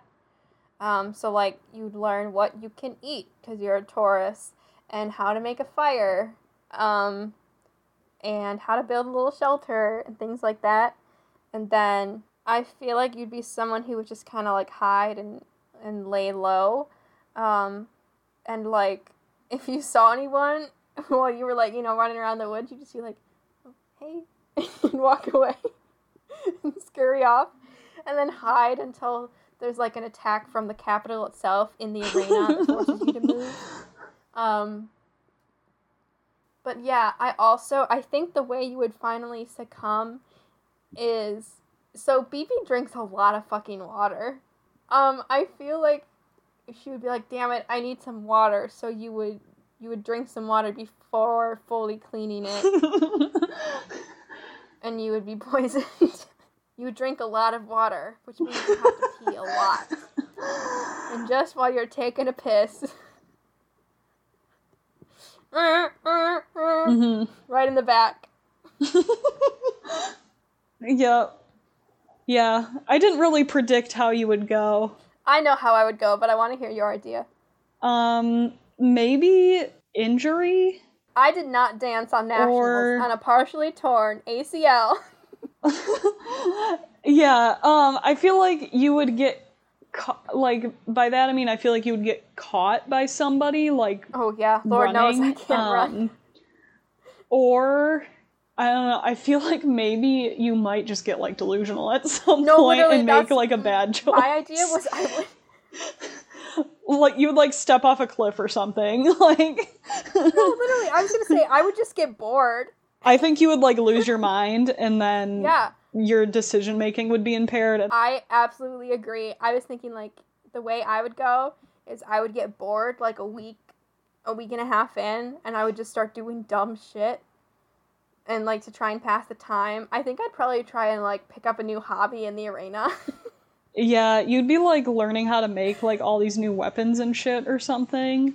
Or you'd be like yeah, developing a code to like communicate with people, like drawing stuff in the dirt. true. I yeah, I so would, and then it would like backfire somehow. or I'm just like so bored, and then I I hit a depressive episode. I lay there. I start singing "Liability" by Lorde, and it gives me away. Something stupid like that. Yeah, I feel like you're more this is so dark. I feel like you're more welcoming of death than I am. So like you might just like That's interesting. like for yourself. I don't know, because I feel like you ha- have like worse depression than me, I guess. You have like less functional depression. Yeah. So you might just like take the L. Pop a few berries for fun. Just to feel something for that ounce of serotonin. yeah. And that fruity, fruity flavor hits my tongue. Yeah. Um see I would do horribly in the Hunger Games, and let me tell you why. I'm also hypoglycemic. So That's true. like you're right that I would study a lot about the foods because I need to know that shit. That is like priority number 1. I will not make it. I have like no chance if I don't know what I can eat and when I can eat it and how it becomes available to me. So like that's like yeah, I don't see myself making it too long. Um, I also think that what you said about me like hiding and having like a low profile is pretty accurate because I'm like I don't I'm just like not aggressive. Like I don't have like an aggressive bone in my body, so like I don't want to be in a situation where I have to like fight anybody ever. I also kind of lack like street smarts, so I could potentially yeah. make a very stupid choice at some point. Um just by like You would tell one of the yeah, you would tell one of the careers that they're being really performative, and then they'd stab you. Yeah. Yeah, I don't know. So I do not think I would make it very long personally. Maybe the f- maybe the first day I'll get through the first 24 hours and then we'll see and then I'll like wither away cuz I haven't had enough like food or water. Ugh, me and the Hunger Games. Okay, yeah, I I pretty much agree that like I would just get fucking bored. And you're right, I'd probably just eat Yeetus the fetus being myself. But also, I feel like it depends who was in that fucking arena because If there are some annoying motherfuckers in there, I know that you will be after them. you will not want to die at the hands of them. No, like I and like I would never harm any of them in real life, obviously. So like FBI agent listening to this. But like in this context, that's like a nightmare scenario. Um, what else did I want to say about like the Hunger Games? Um, well, everyone should follow my Twitter if you don't already. It's at Abby She Wrote, um, like Murder She Wrote, but Abby She Wrote, because every so often um, I host virtual Hunger Games events. Um, and I started doing them using the Hunger Games simulator online where you can like film people's names. But recently I made my own like actual RPG system to use and it's been super fun. And I might do another one soon because people eat this shit up. Dear listener, people eat it up. our like our like half dozen friends from undergrad and then like a few randos really eat this shit up. it's just so fun because I I think the last one was um, for my birthday and I made like a trailer for it. Mhm, That one was elaborate. you made play um, player cards basically, like I did. profiles for us. And I think it came out Mhm. pretty good. BB came in second place. Yeah. I think I was pretty proud of like the storylines I came up with because you know I got these roles and I just had to like decide what they meant, and I was like I built this whole little, this whole little Yeah. arc. My favorite was when Marco pushed someone off a cliff. but anyways, I might host another one soon. Maybe that's an idea for this week. Maybe that will make me love myself. yeah, give us some promo, give you an, a concrete activity to do that's not just like screaming into your Google Docs. That's all. There's so much to unpack with those books that there's no way we could cover it all or even like in my case like retain every single thing that happens. or even like my opinions about them because just like the movies are so long. They're really only like two and a half hours, which I don't know why that's difficult for me, but maybe it was just like the pacing of the stories themselves that I was just like, when is- mm-hmm. when is it gonna be over? You got me there. Um anyways, dear listener, if you enjoyed this episode, Please share it with your best friend who you saw the Hunger Games with in 2011 and perhaps shared some popcorn with at Catching Fire. Um, we would love to grow our listener base into other quirky little young adults like us. Mhm. You can also follow us on Twitter at What's Next Pod C, and we would love to hear from you. So reach out anytime with a little tweet. Um, also, if you have any suggestions or requests of things you would like us to cover on the pod, feel free to drop us a line because Yeah, if there's anything that you desperately want us to talk about, you want to hear our specific voices on it because I know they matter so much. Please let us know. Yeah. Um, because we, we have like a couple of ideas, but you know, like Hunger Games and Twilight, those are kind of like fun things from our youths. Um, so I'm open to any other suggestions, but yeah. Um, thank you so much for listening. Bye, besties. Thanks, bye.